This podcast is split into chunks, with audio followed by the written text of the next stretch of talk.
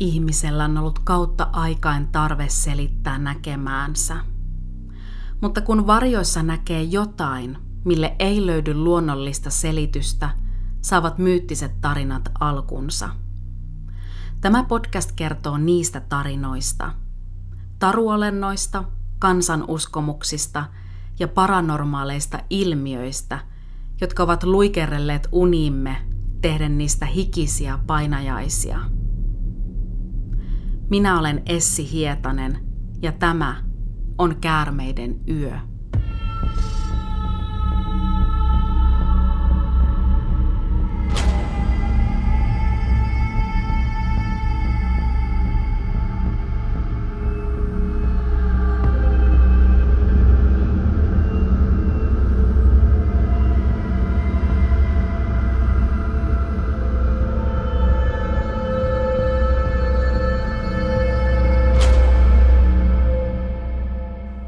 Lämpimästi tervetuloa jälleen Kärmeiden yön jännittävien tarinoiden pariin.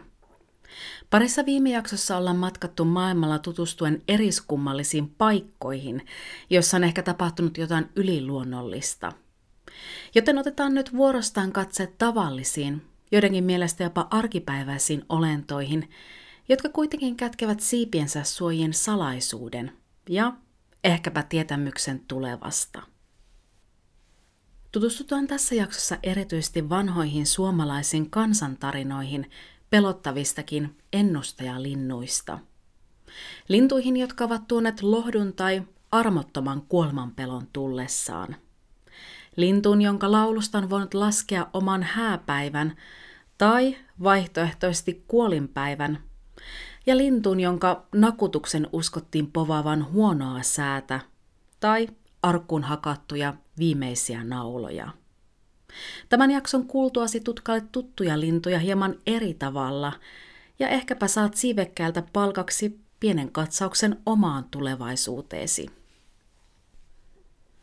Tiesitkö, kuinka karmea kohtalo odotti sitä, joka kuuli käen kukunnan ennen aamupalan syömistä? Tai miksi huuhkajan on ajateltu olleen paholaisen lintu? Entä millaisen jäljen ennenlintujen uskomukset ovat jättäneet lintukantaan?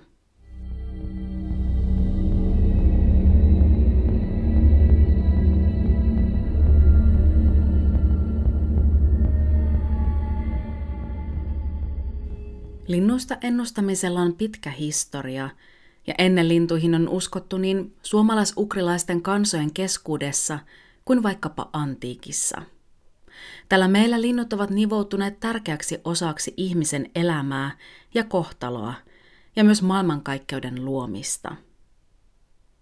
Maailman uskottiin syntyneen vesilinnun munasta ja linnut kuljettivat ihmisen myös viimeiselle matkalleen. Linnulla oli päässyt tuon puoleiseen, josta ne kuljettivat erilaisia viestejä elollisten pariin.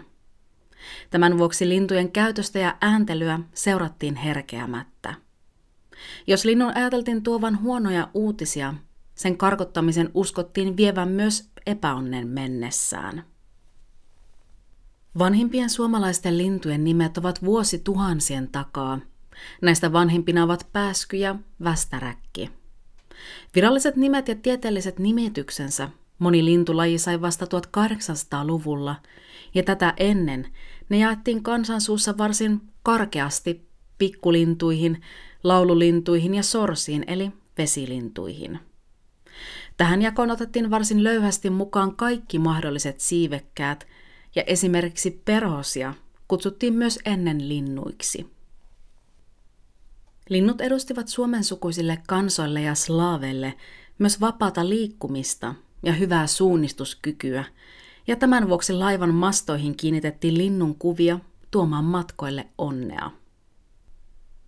Linnusta nähtiin vuoden aikojen vaihtuminen ja muuttolintujen lähtiessä luonto alkoi hiljalleen vaipua horrokseen, kunnes kevään myötä linnut toivat taas elämän takaisin. Erilaisiin ennenlintuihin liittyvät uskomukset hieman vaihtelivat eri puolilla Suomea. Lintulajeja on paljon, joten myös tarinoita niistä riittää. Tarinoidaan jossain toisessa jaksossa noitien ja paholaisen apurena pidetyistä linnuista, kuten myös linnuista, joiden nähtiin kantaneen levottoman sieluja, ja linnuista, jotka kykenivät liikkumaan kahden maailman välillä. Tässä jaksossa tutustutaan puolestaan lintuihin, joita pidettiin niin onnen kuin epäonnen tuojina. Yksi kansanperinteen suosituimmista ennenlinnuista on käki.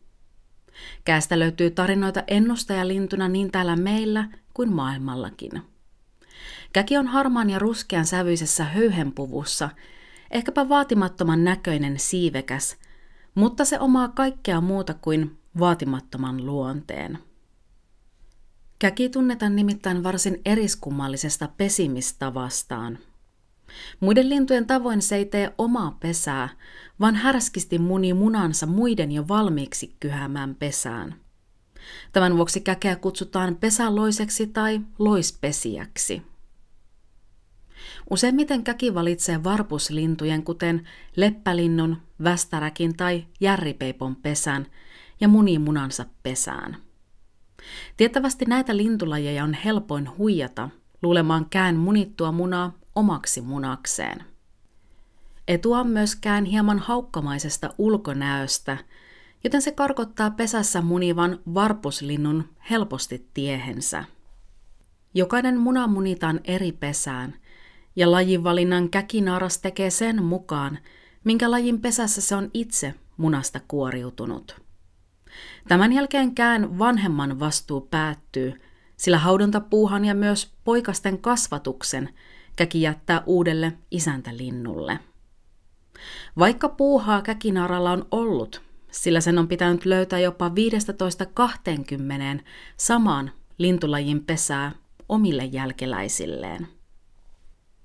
Isäntälintu hautoo käänmunaa 12 vuorokauden ajan – ja käänpoikainen saattaa kuoriutua joko ennen tai samanaikaisesti muiden pesässä olevien poikasten kanssa.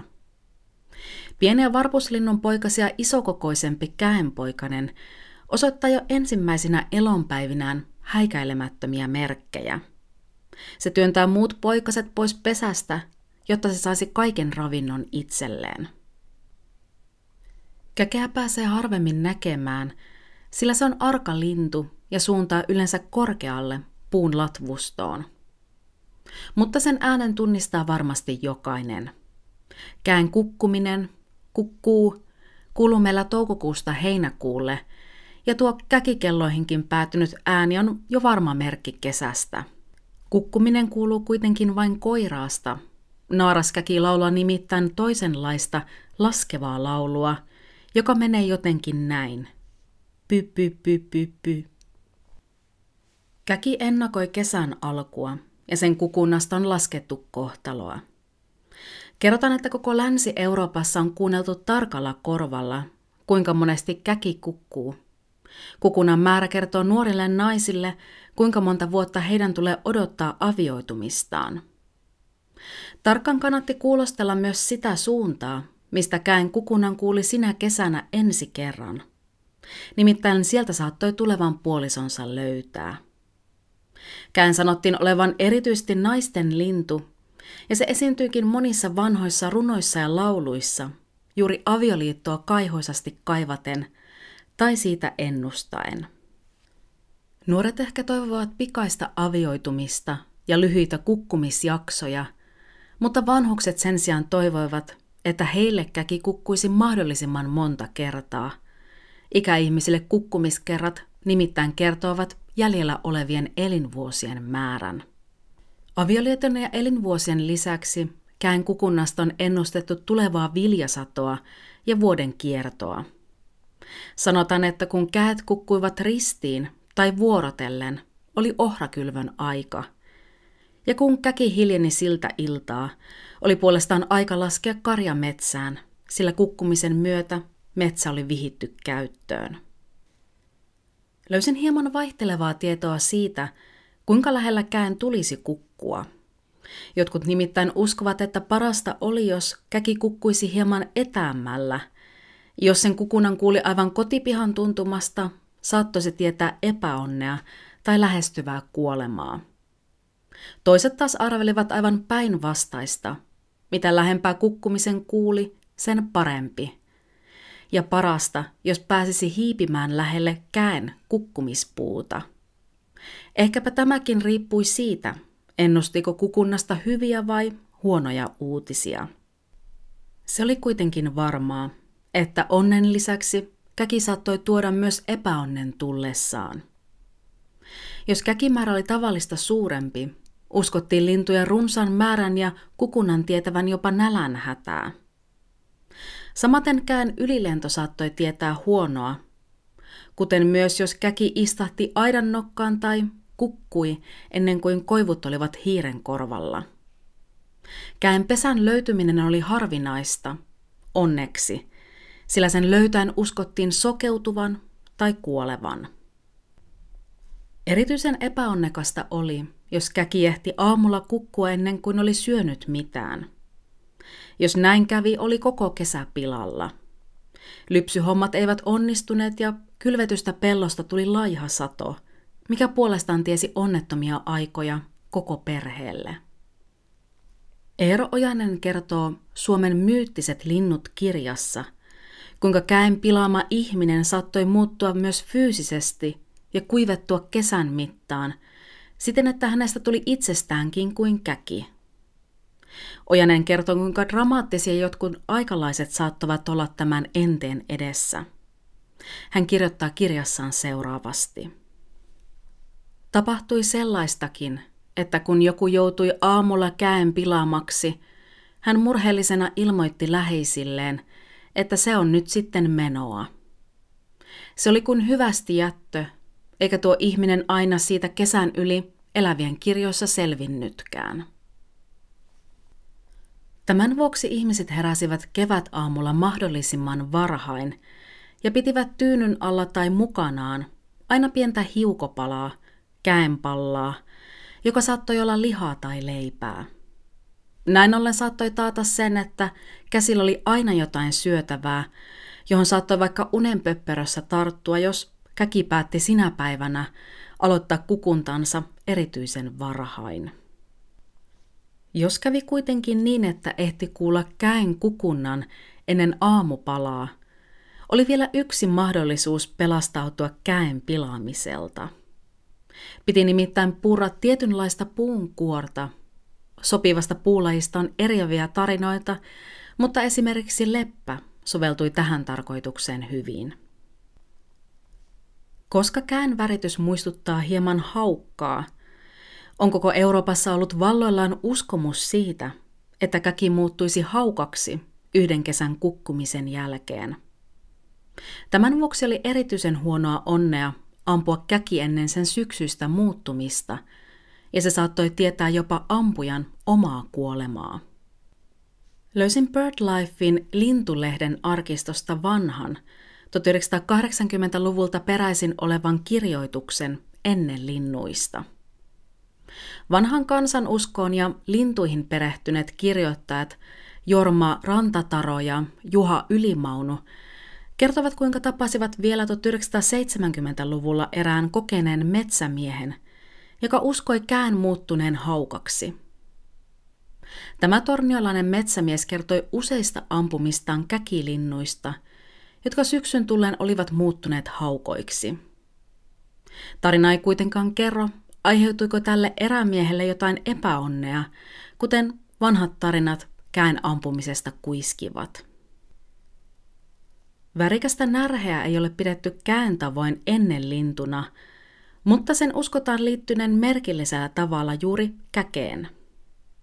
Uskotaan nimittäin, että närhi olisi lainannut käältä juhlapuvun, eikä olisi antanut sitä takaisin.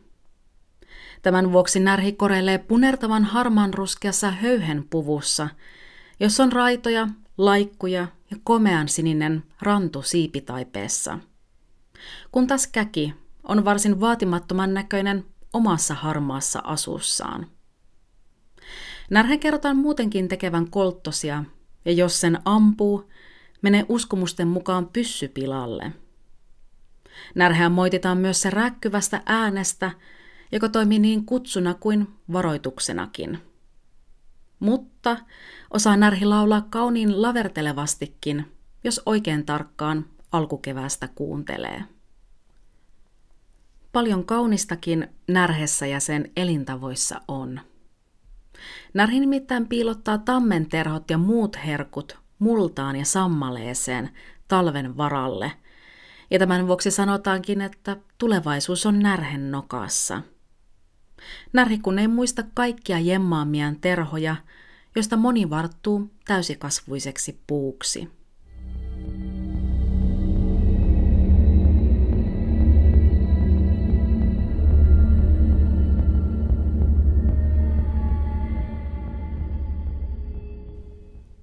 Tutustutaan seuraavaksi tuttuun nakuttajaan, joka ilahduttaa monien pihapiirejä ja talviruokintapaikkoja, mutta ennen sen laita oli toisin kuin kauhulla seurattiin, mihin tämä siivekäs laskeutui nokkaansa koputtamaan. Hieman talitiasta suurempi ja sutjakampi käpytikka on yleisin tikkalajimme. Käpytikan höyhenpuku on komean mustavalkoinen ja uroksen päälakea koristaa punainen laikku, ja sekä uroksella että naaraalla pyrstön alapeitin höyhenet ovat myös komean punaiset. Käpytikka on paikkalintu, joka tekee muutaman vuosien välein mittavia vaelluksia syyskesällä ja syksyllä. Käpytikka on tuttu näkyy lintujen talviruokintapaikalla, ja talvisissa käyttää ravinnokseen myös käpyjen siemeniä – jota se avaa käpypajassaan, kuten luontoportissa asiaa varsin hellyttävästi kuvaillaan. Kesäisin sille maistuu myös hyönteisten toukat, ja käpytikan saattaakin usein nähdä nakuttelemassa lahopuuta ötököitä etsien. Kun muut linnut etsivät keväällä lajikumppania erilaisin kutsuhuudoin, käpytikka sen sijaan nakuttaa puuta rummuttaen – Paras on sellainen puu, jonka kaikupohja on mahdollisimman hyvä, jota rummutus kantautuu kauas. Tähän tarkoituksen käpytikka valitsee kuivan kelopuun, onton oksan tai jopa sähkötolppien peltilevyn. Rummutus toimii niin kumppanin houkutuksena kuin pitäessään tunkelijat kaukana käpytikan reviiristä. Eurooppalaisessa kansanperinteessä Vanhat tarinat koskettavat yleisimmin palokärkeä ja vihertikkaa, mutta suomalaisen kansanperinteen tarinat liittyvät kuitenkin juuri käpytikkaan. Ehkäpä siksi, että kerrotaan kuinka käpytikka toimi ukko ylijumalan lintuna, jonka tehtävänä oli suojella maata. Vaikka tämän vuoksi voisi ajatella käpytikan olleen vanhan kansan ihmisille hyvän onnen lintu – oli kuitenkin aivan päinvastoin. Käpytikan ilmestyminen pihapiiriin jätti monelta sydämenlyönnin välistä, sillä se tiesi auttamatta jotain pahaa. Ankaraa lumipyryä, tulipaloa, sotaa tai lähestyvää kuolemaa. Kaikkein pahinta oli, jos tikka kiinnittyi nakuttamaan talon seinää. Silloin saatettiin virkkoa, että kenenkäs kirstun lautoja tikka nyt nakuttaa. Mikäli käpytikka nakutteli talon peräseinää, tiesi se isännän kuolemaa, ja sivuseinin hakkaaminen puolestaan ennusti emännän kuolemaa. Jos tikka yltyi nakuttelemaan ikkunaa, sanottiin sen tietäneen äkkikuolemaa. Eero Ojanen toteaa Suomen myyttiset linnut kirjassa – kuinka vanha kansa osasi ennustaa käpytikan nakutuksesta jopa tarkalleen lähestyvän kuoleman. Eri paikoissa käpytikan ilmestymisen ja kuoleman välinen viive oli eri. Pyhäjärvellä tikka ilmestyi pihaan kahta viikkoa ennen kuolemaa. Alavieskassa puolestaan viikkoa ennen ja Längelmäellä ilmestynyt tikka tiesi jo pian vietettäviä hautajaisia – sillä kuoleman kerrottiin saapuvan jo kolmesta neljään päivän kuluttua tikan vierailun jälkeen. Käpytikolle tämä kuoleman uskomus tiesi kovaa kohtaloa. Kerrotaan, että tikkoja hätisteltiin ahkerasti pihapiiristä ja ammuttiin surutta. Kukaan ei halunnut tikkaa tai sen synkeänä uskottua viestiä, vaan helpompi oli tappaa kaikki pahan ilman lintuina pidetyt yksilöt. Onneksi nykyään ajatellaan toisin, ja pihapuuhun nakuttamaan tullut tikka nähdään useimmiten vain ilahduttavana yksilönä. Eräs pieni kevään tuoja ilostutti sen sijaan poikkeuksetta kaikkia, myös vanhan kansan ennenlintuihin uskovia ihmisiä. Västäräkin tuntee varmasti jokainen, ja sanonta västäräkistä vähäsen viittakin siihen, kuinka keväällä västäräkin nähnyt voi jo miltei haistaa lähestyvän kesän nenässään. Mustan, valkoisen ja harmaan kirjava Siro Västäräkki näyttää siltä kuin sillä olisi puku päällä, ja usein onkin hauska seurata, kuinka Västäräkki kävellessään keikuttaa pyrstöä – ja ei hevillä säiky sitä ihmettelevää ihmistä. Pienestä vajaan 20 sentin koosta huolimatta sillä on rutkasti voimaa, sillä västäräkit talvehtivat niinkin kaukana kuin Lähi-idässä ja Koillis-Afrikassa. Uskottiinkin, että västäräkin jalat ovat erityisen voimakkaat, sillä kun se tepasteli rantajäällä muuttomatkolta palattuaan, alkoivat jäät lähteä pian liikkeelle – Samoin sitä kutsuttiin tienrikkojaiseksi, sillä västäräkin tultua alkoi kelirikkoaika, kun maantiet menivät kevään myötä huonoon kuntoon. Västäräkki aiheutti iloa niin ihmisille kuin muillekin linnuille. Kyntöpellolle ilmestynyt västäräkki tiesi hyvää. Mitä useampi västäräkki hyppi pellolla, sitä parempi viljavuosi oli luvassa. Västäräkkiä odotettiin pellolle niin, että nousiaisessa jopa uskottiin perunavuoden menneen piloille, jos perunan istutuksen aikana ei ollut pellolla västäräkkejä seurana. Ja auta armia sitä, joka meni epähuomiossa tai tietoisesti tappamaan västäräkin kyntötöiden aikaan, se kun saattoi tietää jopa surmaajan härän kuolemaa.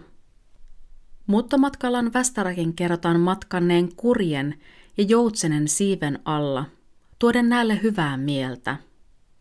Vaikka muinoin jotkut uskovat västäräkin talvehtivan kivikasassa, se kun ilmestyi sopivasti samaan aikaan kuin lumi suli kiviröykkiyden päältä. Eräs toinen pikkulintu ei sen sijaan saanut entisaikojen ihmisten suupieliä taipumaan hymyyn, vaan syvälle mutkalle. Kyse oli varpusesta – Kerrotaan, että tällä rotevalla ja tukevanokkaisella pikkulinnulla kävi vähän köpelösti, kun maailman linnulle jaettiin värejä. Varpunen oli paikalla vasta siinä vaiheessa, kun luojalta oli väriaineet lopussa, ja sen vuoksi sen väritys on vaatimattoman ruskean ja harmaan sävyinen. Ennen vanhaa uskottiin, että varpusen ilmestyminen pihapiiriin tiesi välitöntä onnettomuutta – Varpunen ennusti käpytikan tavoin myös tulevaa sotaa tai lähestyvää kuolemaa, jos se lensi ikkunaan. Tämän vuoksi varpusia vainottiin käpytikkojen lailla ja niiden pesiä tuhottiin surutta. Varpusella on ollut historiankirjoissa kova kohtalo, sillä niiden kanta on kärsinyt kovasti ihmisten toimista. Poiketaan hetki kotimaisten kansanperinteiden polulta maailmalle – sillä aikojen saatosta löytyy useampikin ääriesimerkki, joiden vuoksi varpuskanta on ottanut merkittävästi osumaa. Vuonna 1958 Kiinan kommunistinen puolue käynnisti suuren kampanjan, jonka oli määrä hävittää neljä tuholaista pois maasta. Hyttyset, rotat, kärpäset ja varpuset. Varpuset olivat hävityslistalla sen vuoksi, että yhden varpusen oli laskettu syövän jopa 4,5 kiloa viljaa vuodessa. Ja niinpä miljoonan varpusen tappamisella saataisiin ruokaa 60 000 ihmiselle. Kampanja lähti käyntiin vauhdilla ja varpuset saatiin tapettua miltei sukupuuttoon koko Kiinan alueelta. Luonnon tasapaino ei kuitenkaan saisi mennä näpelöimään, ja siitä sai varsin ankaran opetuksen pian myös Kiinan kommunistinen puolue ja koko kansa. Varpusten tappaminen nimittäin suisti maan valtavaan ekologisen epätasapainoon, kun tuhohyönteiset lisääntyivät ja sitä kautta satomäärä pieneni.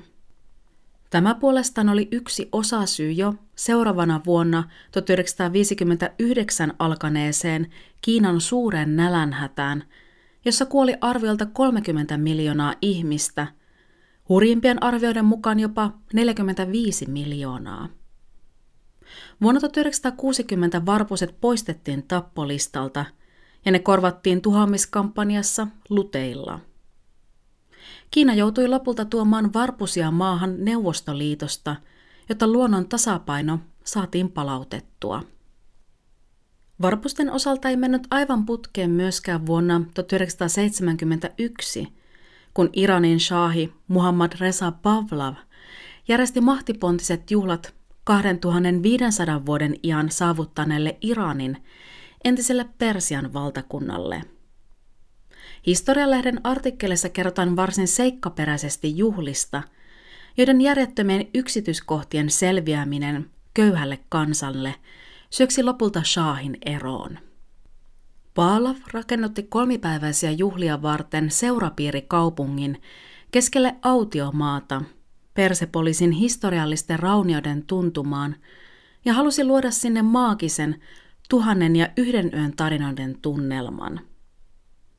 Tunnelma ei syntynyt mitenkään keveästi, sillä kaupunkia varten piti rakentaa tyhjästä kaupunkiinfra, kuten myös kansainvälinen lentokenttä, jotta ympäri maailmaa kutsutut kuninkaalliset ja valtion johto pääsisivät juhlapaikalle. Jotta juhlavieraiden tarvitsisi pelätä skorpionin puremaa, suihkutettiin juhlakaupungin alueelle 30 kilometrin säteellä myrkkyä.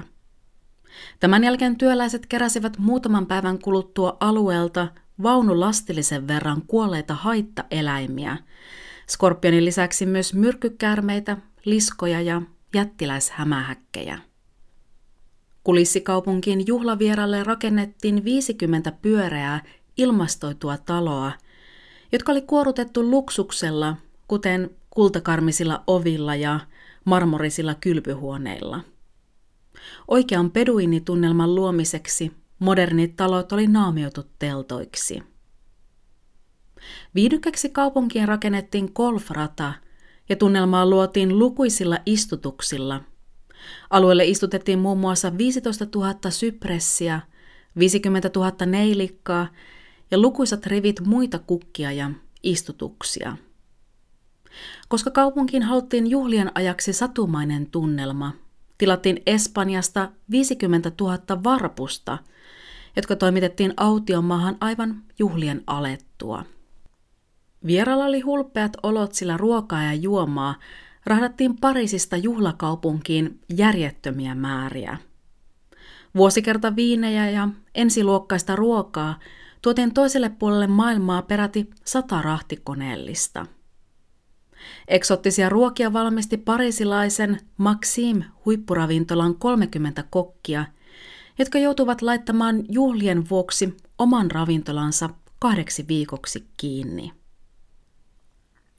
Juhlin upposi hurimpien arvioiden mukaan 500 miljoonaa, mikä oli uskomatonta, kun samaan aikaan tavan väki kärsi maata runtelevasta köyhyydestä. Juhlien suurin tarkoitus olikin näyttää muulle maailmalle Iranin asema kilpailevana maailman mahtina. Ja historian tutkijoiden huomautus siitä, että maan 2500-vuotisjuhlia juhlittaisin tosiasiassa vasta 30 vuoden päästä – meni suuruuden hulta Shahilta ohi. Kukaan ei myöskään miettinyt, kuinka autiomaahan toimitetut varpuset saisivat juomaa, ja juhlien jälkeen satutunnelman luonneet 50 000 varpusta tippuivat kuolleena maahan, turhaan juotavaa etsien. Vaikka varpusia arvostetaan nykyään, kuten monia muitakin lintuja, ei niillä ole edelleenkään helppoa. Varpuset ovat vähentyneet maailmanlaajuisesti merkittävästi niin sairauksien, ympäristön muutoksen kuin kaupungistumisen myötä harvenneiden pesimäpaikkojen vuoksi. Osa arveleekin synkästi, että tulevaisuuden maailmassa ei kuuluisi lainkaan varpusen laulua. Eipä entisaikoin ihmiset olisi uskoneet, kuinka heidän varpusvihansa kävisi tulevaisuudessa hyytävästi toteen.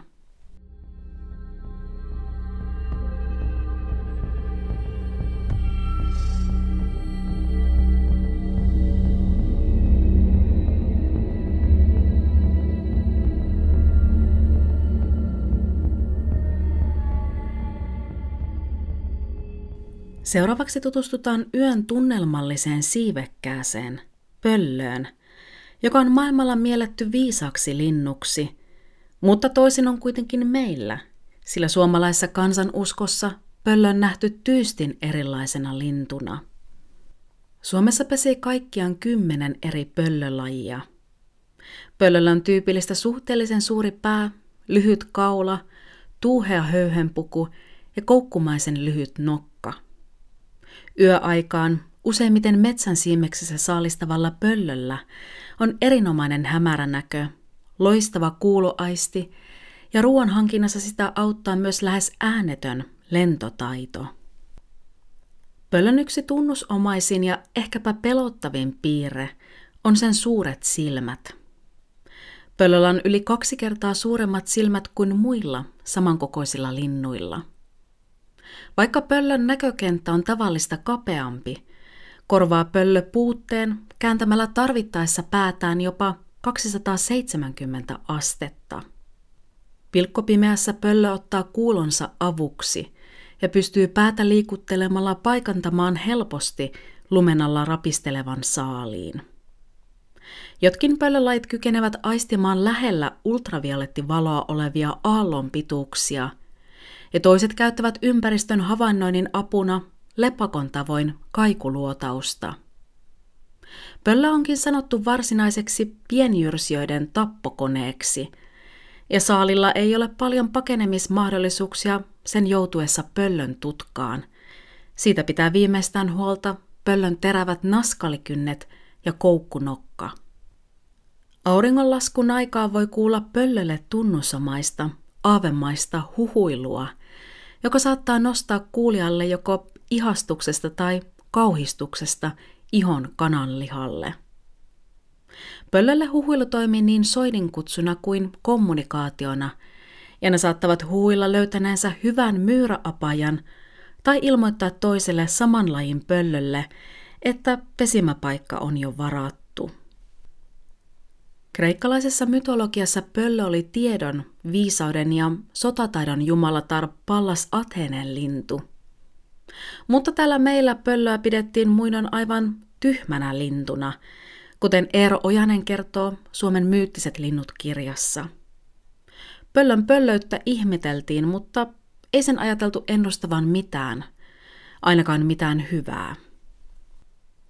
Ojanen kertoo kirjassaan vanhan tarinan siitä, kuinka pöllö oli äkisti tupsahtanut eräseen tupaan. Merkillistä oli se, että kaikki ovet ja ikkunat oli kiinni, mutta niin vain oli pöllö keskellä tuvan lattiaa. Naapuritkin tulivat ihmettelemään, että mitä se pöllö tupaan tuli. Ilmeisesti jotain viestiä oli tulossa tuomaan, sillä tämän näyn jälkeen talossa kuoli vuoden sisällä neljä ihmistä. Suomen myyttiset linnut kirjassa kerrotaan myös eräs varsin surullinen tarina ja kuvaus siitä, kuinka pöllön suuret silmät ja pörheä höyhenpeite eivät herättäneet ihastusta, vaan sitä vastoin pöllöä pidettiin rumana lintuna. Tarinassa eräs metsästä oli kohdannut pöllön, ja pöllö oli pyytänyt mieheltä, ettei ampuisi sen poikasta, joka oli emon ylpeydellä metsän kaunein lintu. Metsästäjä lupasi ja sanoi ampumansa sitten metsän rumimman linnun. Arvotakin saattaa, että sehän oli se samainen pöllön poikanen. Poikanen, jonka pöllöemo näki toisin kuin ihminen. Pöllöihin yleisesti suhtauduttiin varauksella, mutta erään pöllölajin huhuilu tiesi erityistä epäonnea. Huuhka on Euroopan suurin pöllö, eikä suotta, sillä koiras saattaa kasvaa jopa kolme kiloiseksi, ja huuhkajan siipien kärkiväli on parhaimmillaan jopa aikuisen ihmisen mittainen. Huuhkajalla on pörhän ruskean ja mustan kirjava höyhenpuku – ja sen päästä pilkistää kellertävän punainen palava silmäpari. Huuhkajalla on pienemmän sarvipöllön tavoin suuret korvatupsut, jotka muistuttavat sarvia. Ja ehkäpä sen vuoksi vanha kansa uskoi huuhkajan ollen juuri paholaisen asialla. Muiden pahanilmanlintuina pidettyjen siivekkäiden lisäksi myös huuhkajan huhuilu tai näkeminen tiesi kuolemaa – mutta myös muita kammottavia tragedioita tai veritekoja, kuten sotaa, tappeluja, murhia, tulipaloja tai nälkävuosia. Näin ei ollut vain meillä, vaan jo antiikin Kreikassa ja Roomassa huuhkaja pidettiin epäonnen lintuna. Norjalaisessa tarussa puolestaan kerrotaan, kuinka huuhkaja olisi ollut veljen surmaaja, joka hyvitti tekoaan huutamalla kuolleelle veljelleen huu bruu, eli huu veli. Suomen myyttiset linnut kirjassa kerrotaan, kuinka syksyllä 1939 huuhkajan erikoinen huuto metsässä olisi ennakoinut marraskuussa syttynyttä talvisotaa. Huuhkajan uskottiin myös entelevän merkkihenkilön kuolemaa, tai vaihtoehtoisesti sen huilu ennakoi, että joku löytyisi pian hukkuneena. Joissain tarinoissa huuhkaja tunnettiin nimellä hyypiä tai hyypiö, mikä ei myöskään anna kovin positiivista kuvaa tuosta yölinnusta. Toisaalta jotkut ajattelevat sotien ja muiden kauheuksien sijaan huuhkajan ehkä vain ollen naimaton vanha piika, joka yhä koitti epätoivoisesti huhuilla miehiä luokseen. Joka tapauksessa huuhkajien kammo käynnisti laajamittaisen vainon ja kaunis pöllölaji miltei katosi täältä meiltä 1900-luvun puolivälissä. Huuhkajikanta onneksi elpyi 1900-luvun lopulla rauhoituksen ja elinolojen parannuksen vuoksi, mutta kanta on jälleen taantunut ja on yhä erittäin uhanalainen laji. Eräs rohkea kaupunkihuuhkaja kuitenkin edesauttoi sitä, että nykyään moni saa tästä suuresta pöllölajista entistä positiivisemman mielikuvan. Kesäkuun alussa vuonna 2007 Helsingin Olympiastadionilla oli käynnissä jalkapallon miesten A-maajoukkueen ottelu Belgiaa vastaan. Ottelu oli erityisen jännittävä, sillä Suomi oli hävinnyt vain muutama päivää ennen EM-karsintaottelun Serbiaa vastaan. Kun ottelu oli pelattu vartti, aivan kuin jostain tyhjästä, ottelukentälle lennähti jättimäinen huuhkaja, joka kierteli maalilta toiselle – Peli jouduttiin keskeyttämään yllättävän välikohtauksen vuoksi, ja useampikin pohti, kuinka iso pöllölintu saataisiin siirtymään pois kentältä. Pöllö liihotti kuitenkin tiehensä ja ottelua päästiin jatkamaan. Onneksi nykyihmiset ovat tässä viisaampia, ja vainon sijaan huuhkajasta tuli pian maskotti koko Suomen jalkapallon maajoukkueelle. Sillä kun ei aiemmin ollut lempinimeä, joten tämän myötä keksittiin nimetä joukkue huuhkajiksi. Itse ottelun keskeyttänyt yksilö sai lempinimekseen Bubi, selostaja Brur Erik Valleniuksen mukaan. Tällä kertaa huuhkaja näytti toimineen onnenlintuna, sillä Suomi voitti Belgian ottelussa 2-0. Ja liekkä oli hieman jalkapallofani, sillä Bubin nähtiin ottelun keskeyttämisen jälkeen päivystävän stadionin läheisessä koivussa. Saipa Bubi varsin hienon kunnianosoituksen, sillä se valittiin myös samaisena vuonna Helsingin vuoden kaupunkilaiseksi. Tällaiset lintuutiset koskettaa, ja on hienoa, että nykyihmiset ajattelee linnuista toisin kuin esivanhempamme. Vaikka ennen lintujen uskomukset ovat varmasti olleet iso osa aikalaisten elämää, on merkille pantavaa se, kuinka eri ihmiset tulkitsevat tilanteesta riippuen lintuja toisin, ja toisen pahan ilman lintu saattaakin tuoda toiselle onnea.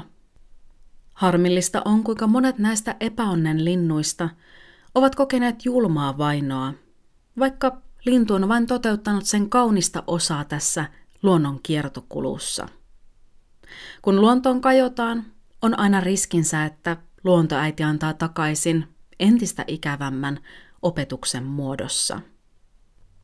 Ennen linnusta poimin taskuuni ne onnen opit, ja tämän myötä katson entistä kunnioittavammin pihapuussa nakuttavaa käpytikkaa, ja koen onnen merkiksi sen, että se osaa jo luottaa sopusointuisen elämään ihmisen kanssa.